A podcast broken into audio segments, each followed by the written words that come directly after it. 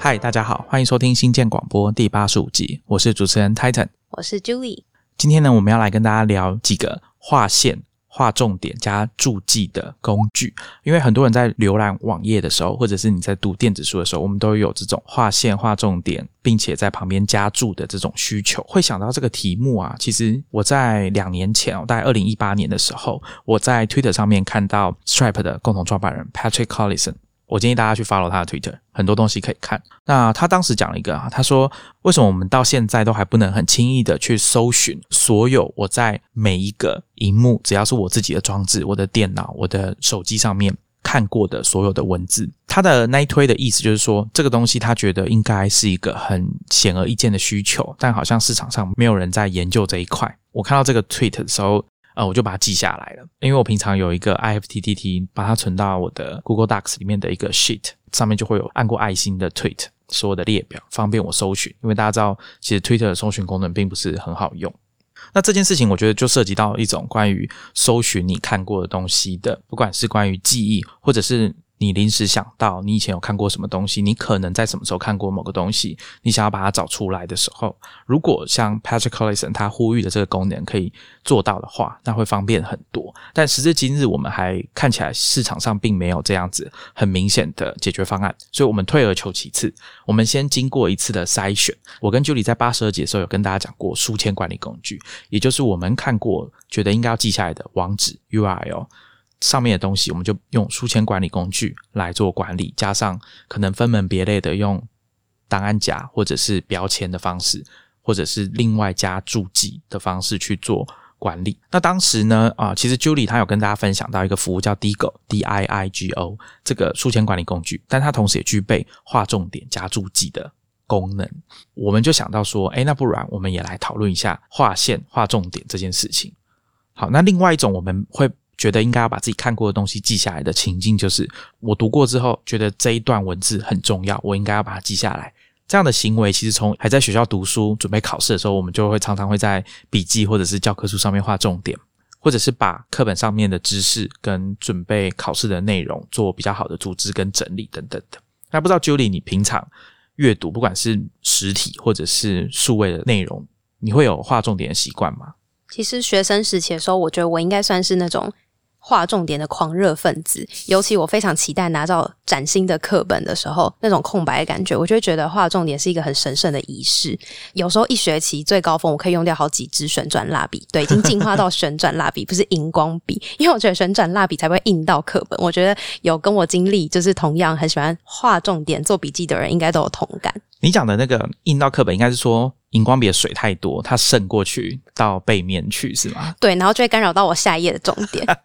懂懂懂，就是视这个为一个很神圣的仪式。对啊，小时候都会有很多这种荧光笔嘛，整把的不同颜色。没错，一定要不同颜色。然后到了开始很常会用电脑看内容、看文章的时候，画重点的行为大概就分了两类。一类就是看到比较感性的文章，其实也就是比较心灵鸡汤的那种名言佳句啊，或者是诗人或者是作家的那种很感性的文字，然后你就觉得啊被打到了的时候，你就会很想要把它记下来，就是一种优美的文字。其实你也不觉得记下来你也能干嘛，但是你就是很想要把它好好的留存下来。那如果是比较理性，也就是知识含量比较高的内容，里面有提到一些关键的重点，也就是譬如说他可能解释了一个理论或是一个名词的时候，为了不想要忘记，我觉得也想要把它记下来。那 Julie，你看到想要记录下来的这些文字或内容的时候，你都怎么办？你是抄一遍名言警句吗？还是怎么样？其实我觉得我很懒，就是没有拿着一个笔记本，拿着一支笔。那时候因为开始用 Evernote 嘛，如果有听八十二集的朋友应该就知道，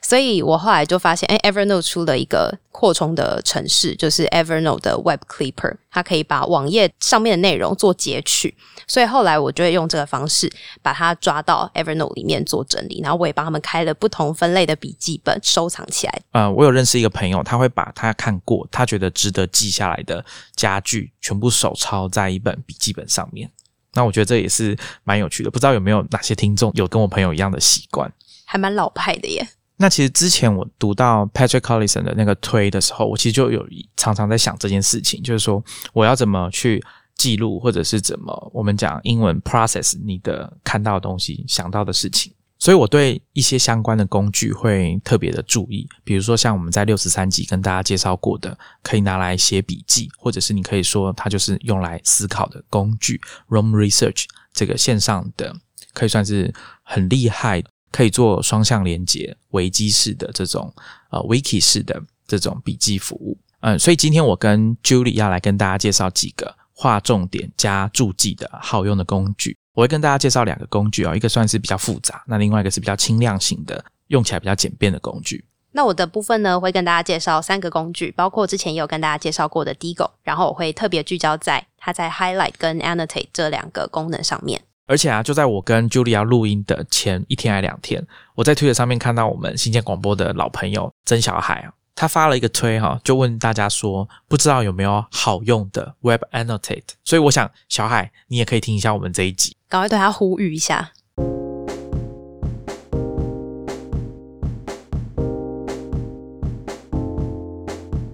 好，那我先来跟大家介绍 Rewise。为什么会看到 Rewise 啊？就是因为我之前在六十三集的时候有跟大家介绍过 Roam Research。那我其实平常就蛮在意这种。怎么去 process 你接触到资料，或者是你正在脑海中盘旋的这些思绪，要怎么去处理？那有一天呢，我就一样在 Twitter 上面有看到一个叫 West Mobile 的网友，他发了一个 Tweet 跟大家分享说，有一个设计师他写了一篇文章，跟大家分享他怎么去活用他 Kindle 电子书上面画的重点跟笔记。那他的做法就是把这些笔记输出之后，架成一个网站。有点像 Read Mail 这样子的服务，就是你点一本书的封面进去，就可以看到这个设计师他在这本书里面画的重点。他会把这些画的重点送到 Google 机器学习服务去分析文字的内容，并且自动分类，或者是加到 Wiki 的连接。他觉得这才是真正的第二大脑。我会把这篇文章哈放在 Show Notes，大家可以连进去看一下。接着呢，West Mobile 这位推友他就继续有跟大家介绍 Rewise 这个服务，所以我才。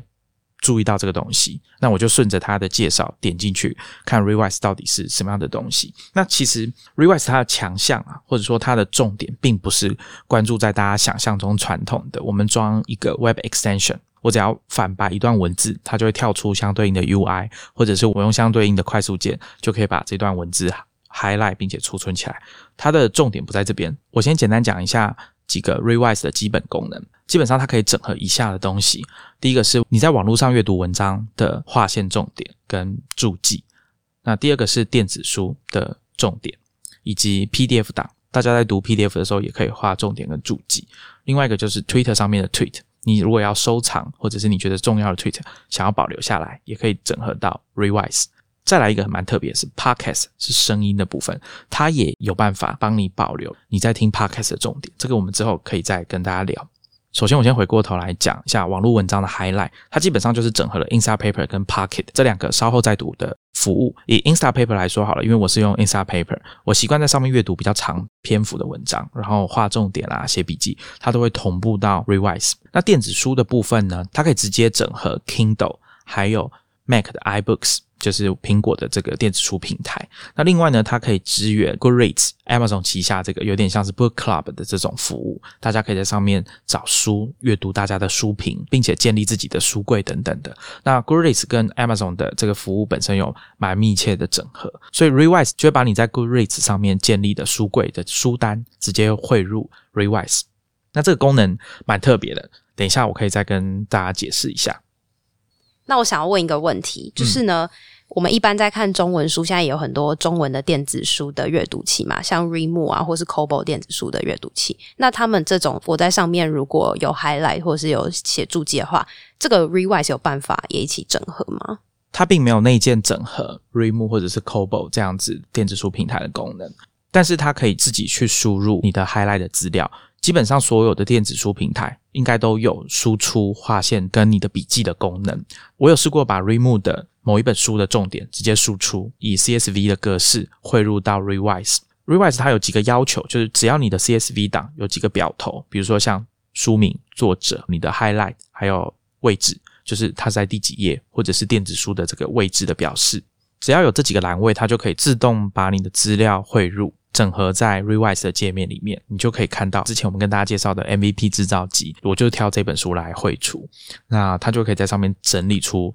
所有我在阅读《MVP 制造机》这本书的时候画过的重点跟笔记。那只是比较不方便的地方是，Remo 它好像只能单本绘出，它没办法批次处理。Revise 应该有支援这种所谓批次处理的方式，或者是你也可以单纯就直接在上面建立一本新的书，然后把书名跟作者填进去，就可以开始手动加入你的笔记或者是 highlight 等等。但这的确就没有像 Kindle 的整合那么方便啊，因为 Kindle 它的整合我觉得蛮完整的，是你在某一段 highlight 下面会看到我刚刚讲的位置的部分。那是一个超链接，你直接点了之后，它就可以打开你的 Kindle 电子书，或者是你的呃，假如你是用 Mac 的话，它可能就会打开你上面 Kindle 城市里面的电子书，直接带你到那一本书里面的那个段落，你划线的段落。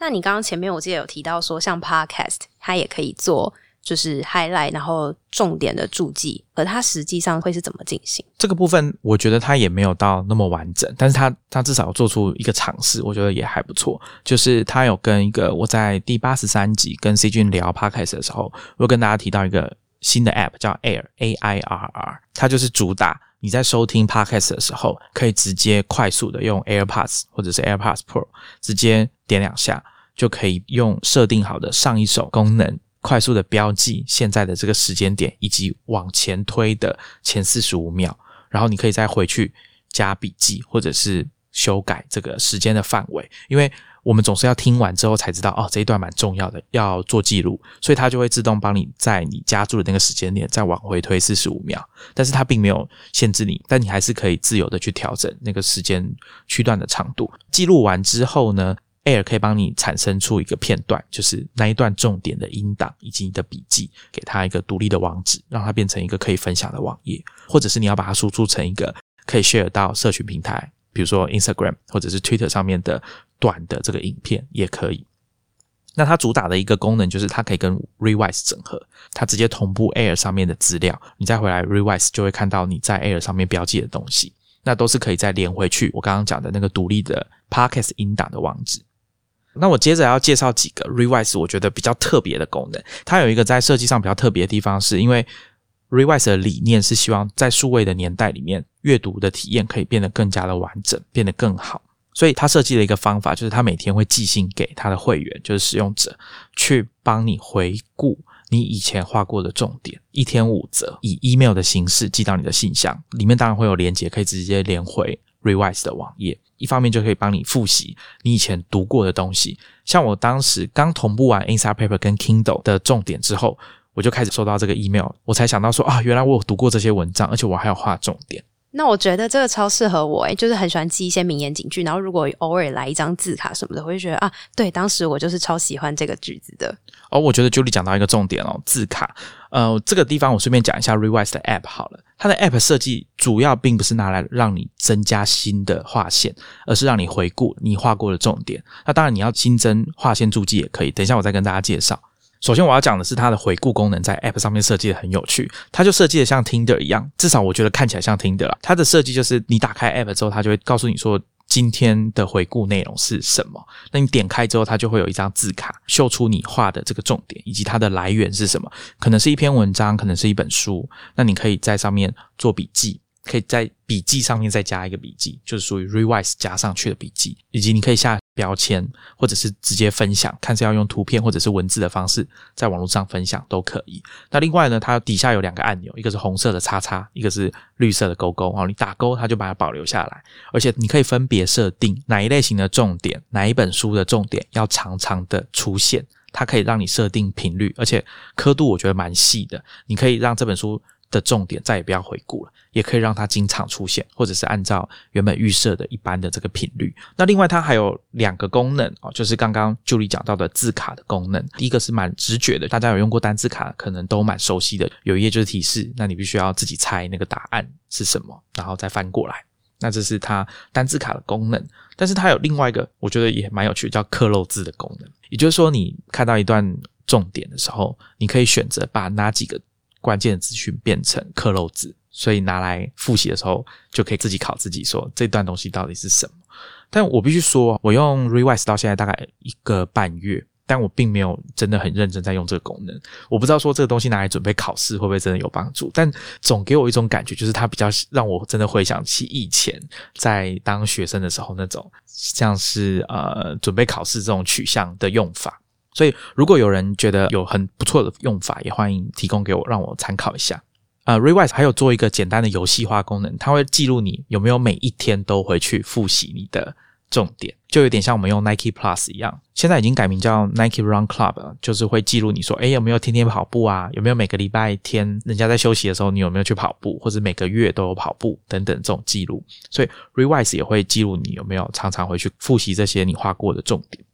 呃，Revise 在复习重点的时候，它会插入几个我觉得蛮有趣的东西啊。第一个是我刚刚讲的 Goodreads。我在 Goodreads 上面有记录编辑了我的书柜，但很多书其实我并不是读电子书，我可能是读中文版的啊，或者是我读的不是 Kindle 的电子书，所以我的重点不管是实体或者是数位重点都不会出现在上面。那它整合了 Goodreads 的账号之后，它会怎么做呢？它就像 Kindle 一样，因为 Goodreads 上面会员可以分享自己读过书籍的重点，所以他就会知道我看过哪一本书。比如说，我之前有读过一本书叫《大国政治的悲剧》，这本书我读的是中文版，但是我在 Goodreads 上面有记录它的原文，所以 Revise 就会帮我把比较多读者分享的里面精华的段落，他们画的重点，把它列出来给我看，所以我就可以再复习一下这本我其实没有读过英文书它的原文内容的重点。某种程度上来说也蛮有趣的，因为我自己读的书可能有蛮大一部分都是翻译书籍。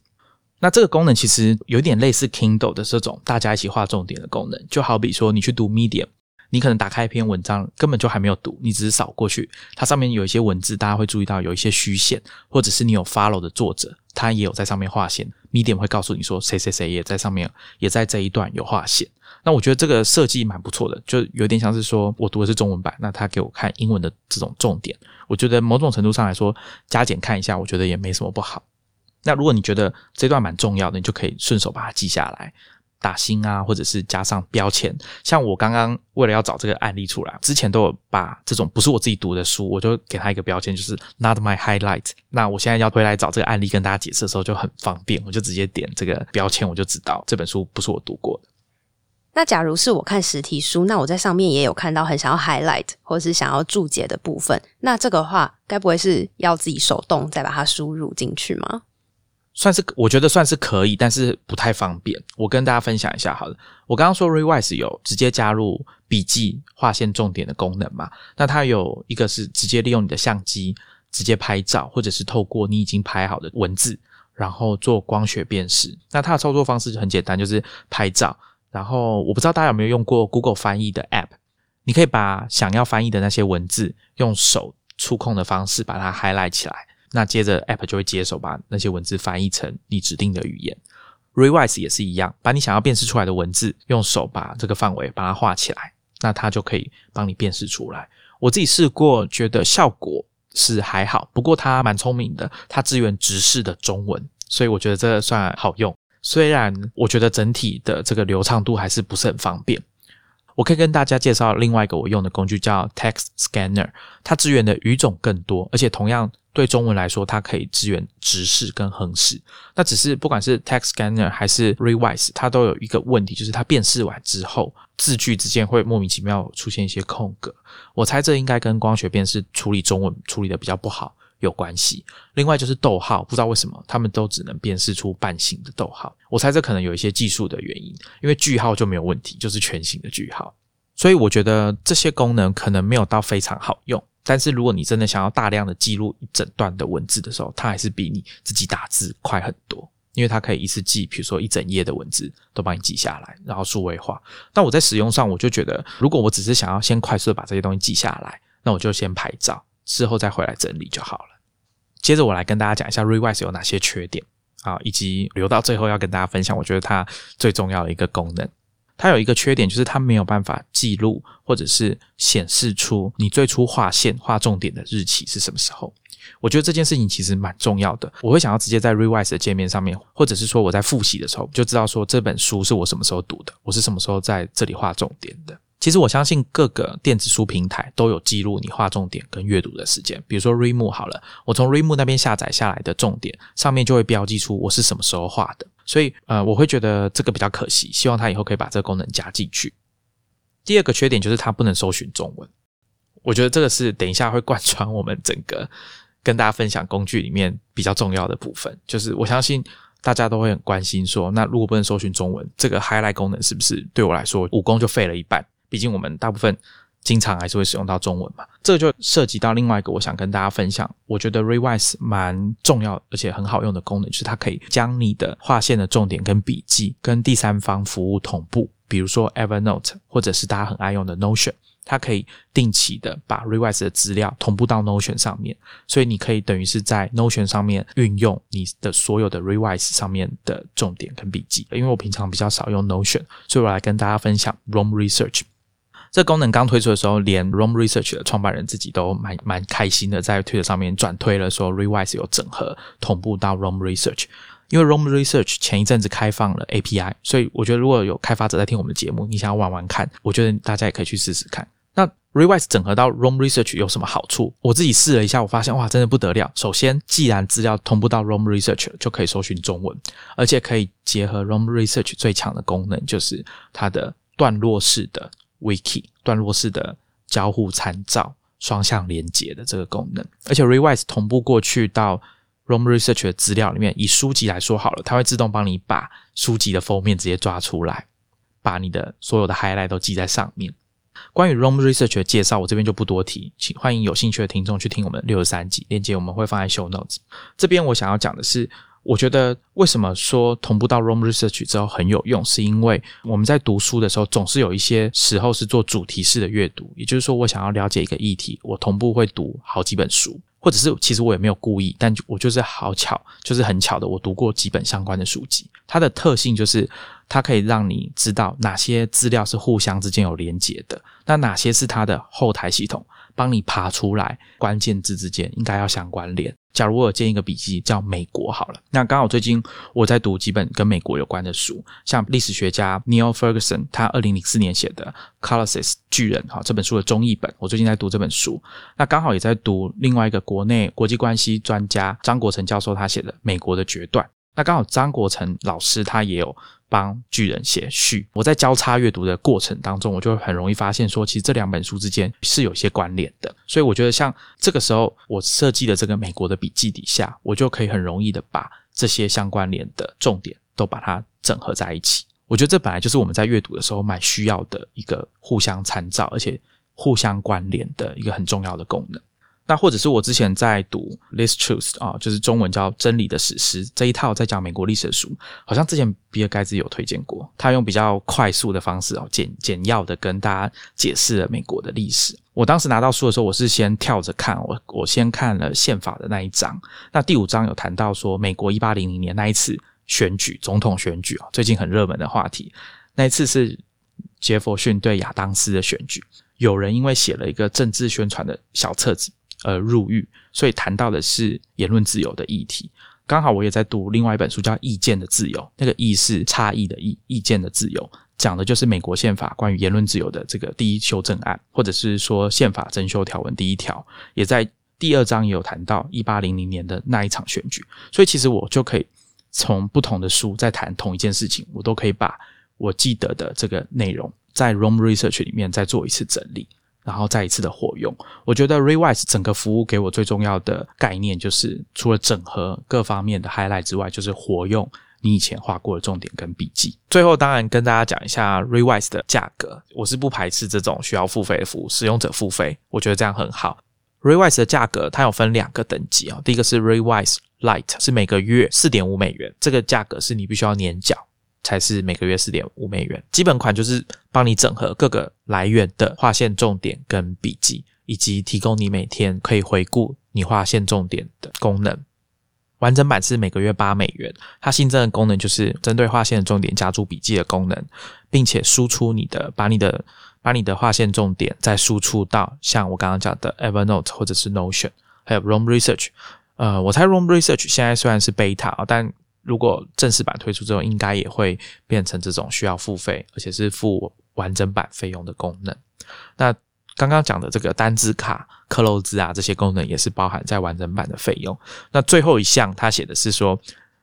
如果之后有新功能，如果你是完整版的使用者，你也可以先尝鲜使用，而且它也先预告以后会涨价。所以想要加入或者觉得这个功能很不错，它可以免费试用三十天，不需要输入信用卡的资料。使用期限到了之后，你可以透过邀请新的会员去延长你的试用时间。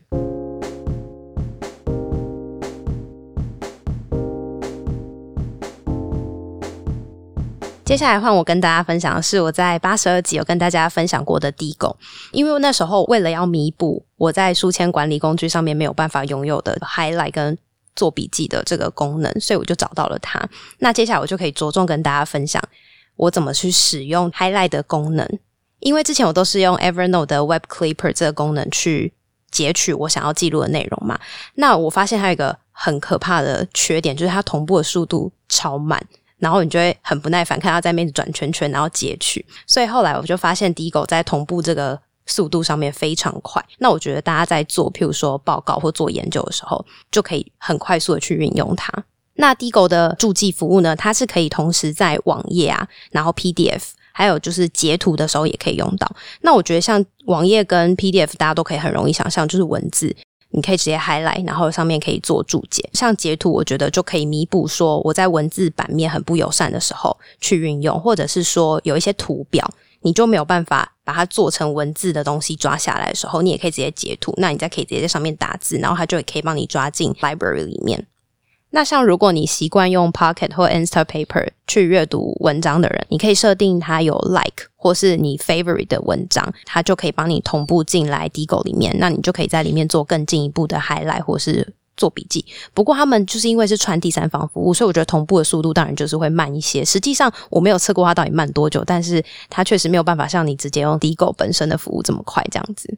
那滑手机，如果我看到一篇还不错的连书文章啊，或是 Twitter，或者是一则新闻，好了，手机版的 Digo 有办法做到吗？答案就是可以，我觉得还不错。你知道下载它的 App 就叫做 Digo Browser，顾名思义，它是一个自己的浏览器。但当然，你不用用它的浏览器去浏览文章。譬如说，你用 iPhone 好了，那如果我用 Safari 或是 Chrome 在浏览东西的时候，你可以直接按 Share，然后它会有一个 More 嘛，你的荧幕下方会出现。你成功添加它到 d i g o 然后你就可以直接点注记，它就会跳转到 d i g o 的浏览器的界面，就可以很直接的，就是选取你想要 highlight 的文字，还有你想要做的笔记。我觉得整体使用下来是蛮流畅的，它在跳转的页面上也不会让你觉得卡卡的，然后也没有逼迫你一定要在 d i g o 的 browser 上面做这件事情。D 狗的 Highlight 啊，它在手机或者在 Web 版其实都有四种荧光笔的颜色可以选，所以我觉得在使用上面还蛮方便的。你可以根据自己的需求去区分你要使用不同颜色的功能，这样子。再来一个还不错优点是，你在收藏文章的时候，它自动帮你推荐的标签，我觉得蛮准确的。譬如说，文章里面有出现哪些知名的关键字，或是它判断觉得你会把它拿来当做标签的字，我目前使用下来。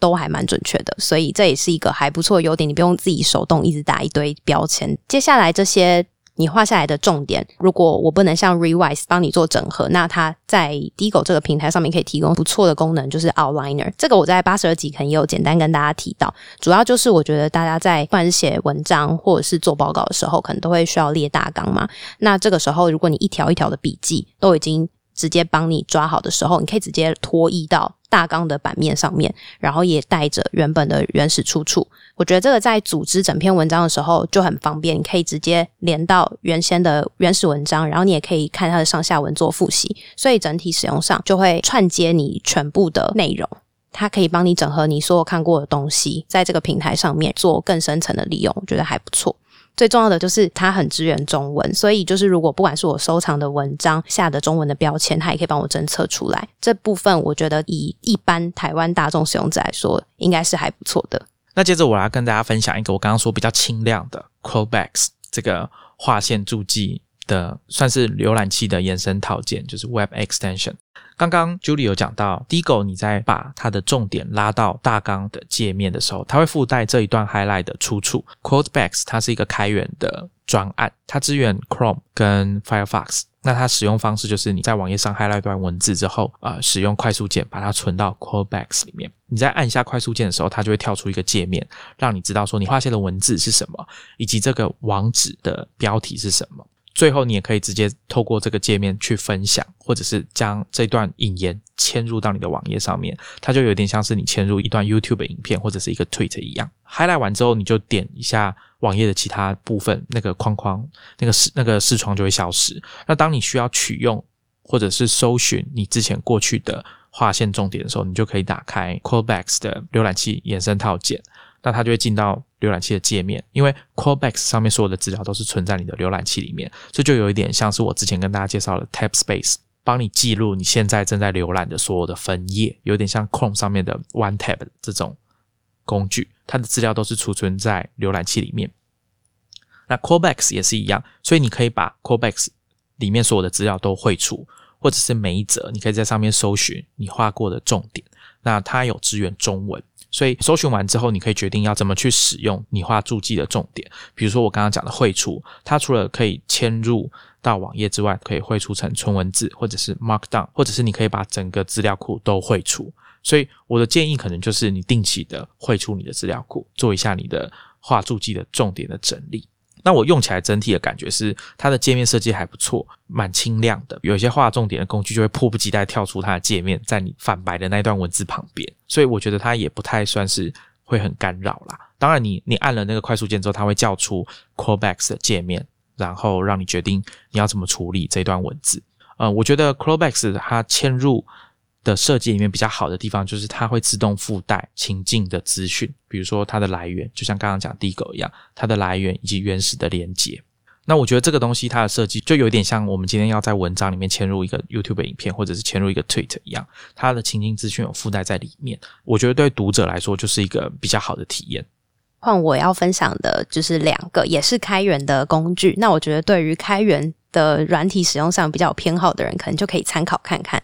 接下来的这个软体叫做 Hypothesis，H Y P O T H E S I 点 S。这个工具呢，也具备了所有我们一般可以想象的 highlight 跟注解的功能。不过，还有一个比较特别的地方是，它可以 reply，也就是说，如果你的划线的重点是有设定权限是公开的话，其他人就可以公开的回复。所以，跟其他的划重点的工具来比的话，这个算是一个它比较特殊的用法，因为我有看到有网友分享说，因为是一个公开的文件，然后他把它放在 Hypothesis 上面，那就可以透过这样的方式去收集。其他人对他的回馈跟意见啊，那我也会把他的文章放在 show note，大家可以参考看看他的用法。那 High Policy 是一个大概二十个人左右的团队，其实虽然是开源的服务，不过他们的收入是还有靠他们帮一些教育跟研究机构去克制化，他们可以加入这个批注功能的一个学习系统，也就是它比较针对教育的一个场域来做服务。缺点就是它其实没有像很多其他。工具有提供，比如说网页备份，就是 archive 的功能。然后它也没有像 Digo 有手机版浏览的时候可以画重点跟注记，所以这个比较不方便。不过它也是可以支援中文的，跟 Digo 一样。也就是说，如果我在中文网页上面有 highlight 或是笔记，那你在日后在搜寻的时候，也是可以帮你抓得出来。因为刚刚有讲到它的权限设定是可以公开或是 private 的。如果你在做一个小团体上面的协作的时候，譬如说大家一起研究一个专案，那你们要一起收集资料的话，你也可以把你看到的重点，然后分享给自己的团队成员。那我可以跟大家简单分享一下目前它使用的数据。根据它二零一九年底官方公布的数据是说，目前已经有大概三十万人有注册 High Policy 这个服务。光是在当年二零一九年就新增超过十万个账号，所以其实使用的人数是蛮明显的成长。然后每个月的活跃用户是有超过一万到一万五。所以大家也可以在 High Policy 上面看到其他人做了什么样的 highlight 跟注记，我觉得也是蛮有趣。你可以看到，诶，大家会对哪些的文字是有兴趣的，大家可以去上面使用看看。那如果是开发者，也可以上去了解看看它的原始码。那 Hypothesis 上面，我觉得它比较好用的是可以在 Chrome 上面安装扩充套件，因为它在其他浏览器虽然可以也是加入书签，你可以把它直接拖到书签列上面。可是如果像在 Safari 这种隐私管理上面比较古摸的浏览器的时候，它的 Cookies 资讯会一直被清除掉，所以你就要频繁的重新登录。我觉得使用上会觉得有点麻烦，所以我个人如果要使用 Hypothesis 的话，我还是偏好在 Chrome 上面使用。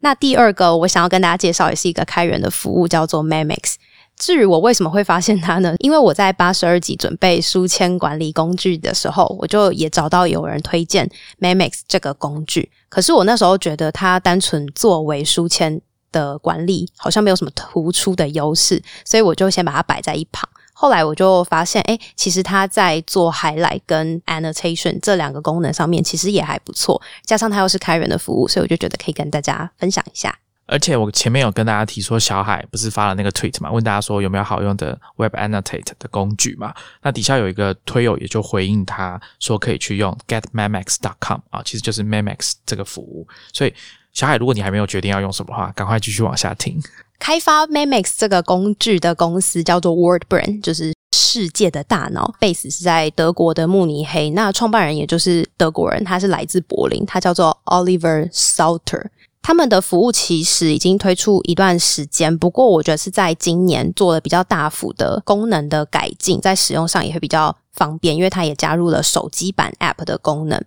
Memex 除了可以做书签管理之外，那它也可以做 Highlight。它在注解的功能上面，它也支援了 Markdown 的语法。它也特别开发了在黑暗模式的时候可以让眼睛比较舒服的 Highlight。所以在使用上，我觉得也还不错。它也可以串接第三方服务，像是你也可以保存推文啊，或是 Telegram 频道的网址，或者是说你也可以把 Hypothesis 里面的 Highlight 导入到 Memex 里面。创办人刚好在前几天也有分享他自己是怎么结合 Memex 跟 Readwise 还有 Roam Research 的用法，我觉得也蛮不错的，是因为他自己找到他觉得很不错的工作方式。他还拍成了一个荧幕截图的影片，我也会把链接放在 Show Note，大家可以参考看看。这个创办人跟 Hypothesis 其实有一些渊源的，除了他们大概是在二零一六年的时候，在 Annotation 的一个活动上面是有见过面，而且有。就是进行一些发表啊，然后他们有理解彼此的服务。创办人 Oliver 他自己在 Twitter 也有说到，他创 Memex 这个工具其实有受到 Hypothesis 的启发跟影响。所以这两个工具，你会觉得功能上确实是蛮类似的。不过我觉得大家可以去选择自己习惯的界面，然后结合你其他喜欢的书签啊，或者是整合的服务进行使用。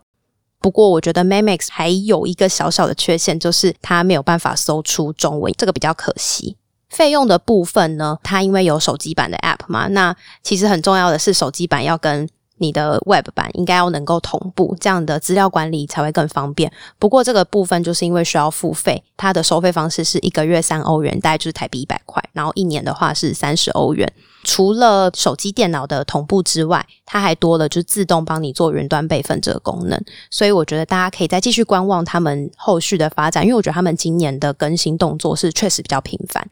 不管是 Hypothesis 或是 Memex，都跟上个世纪一个很重要的人有关系。那这个人叫做 Vannevar Bush，其他的称号很多啦，像什么现代电脑之父啊、资讯科学之父等等，就是他在资讯发展史上是一个很有分量的人。那之所以会说到这么古早年代的人，是因为这位 Bush 博士他在一九四五年的时候有发表了一篇。对后来影响很深远的文献，就是《As We May Think》，他在里面就提到说，他觉得人类所有的创造跟发明，就只能增强跟延伸人的体力面，而不是你的心智方面。所以他就提出了 Memex 这个设计构想。哎，你会想说，哎，怎么又是 Memex？没错，所以 Memex 这个名字呢，其实是来自于 Bush 博士在当时提出来的，就是 Memory。跟 extender 这两个单字的字首结合，其实就叫做记忆的延伸吧。因为在 Bush 博士的想法里面，Memex 是一台可以帮每个人储存资料，还有跟外界做联系的一个机器，功能就很像你的第二个大脑，它可以帮人去记忆跟组合各种档案啊，然后透过连接、搜寻、处理跟整合。那你听起来会觉得哇，跟 rom Research 好像很像。我补充一下哦，其实我之前在跟大家推荐那一本书《创新者们》，如果大家有去找来看的时候，应该对 Bush 这个人物应该会非常印象深刻，因为他不仅是在一九三零年代的时候创造了全世界第一部类比式的电机电脑。那当时他把这个机器称为微分分析仪。当时其实重点也不是在这一段，而是作者 Walt Isaacson 他说：“请务必记住这个名字，因为他是本书的关键人物。”其实原因就是刚刚。就里跟大家讲的，他写的那篇文章，As We May Think，在《创新者们》这本书，译者把这篇文章的标题翻译成“放胆去想”。这篇文章应该是公开的，大家可以直接去上网去搜寻，可以读读看。他在文章里面有一段就讲到说，未来会有一种全新形态的百科全书，可以随时在内文扩充连接的资料串联，也可以随时透过 Memex 来加强它的内容。那 What Isaacson 说，他早在半世纪以前就已经预见了维基百科的问世。我觉得像这种在这么早期以前提出来的构想，其实。到了今日，是很值得创业者们或者是技术专家们再回头去检视，因为当时提出这些构想，很多都没有实现的原因，就是因为技术的限制。那现在我们可能可以做得到，所以有很多新创公司，包含大家所熟悉的 Notion，这些创业者，他们其实对于六零年代甚至更早以前关于电脑科学的想象，他们从里面汲取了很多点子，把它衍生成今日我们在使用觉得很稀松平常的科技产品。那除了你，大家可以想象，Memex 这个服务其实就是取自 Bush 博士提到的这个理念上的机器之外，那 Hypothesis 在他的首页有讲到他们的理念跟理想，其实也都是源自于这篇很重要的 As We May Think 他提出的 Memex。所以直到现在，大家还是会受到一九四五年这篇文章的影响，希望在我们的资讯跟知识整理方面，可以有更好的方法来解决。所以其实我自己觉得最特别的是，没有想到。在这么这么久以前，就是上个世纪，其实这位博士就已经预见了大家有这样的需求，然后直到现在，我们也还在这边讨论这个题目，就会觉得这个是一个还蛮有趣的对照。创新者们的作者有讲到，As We May Think 里面有提到一段哦，想象未来有一种提供个人使用的设备，看起来就像机械化的私人档案与资料库。Memex 架构可以储存个人所藏所有的藏书、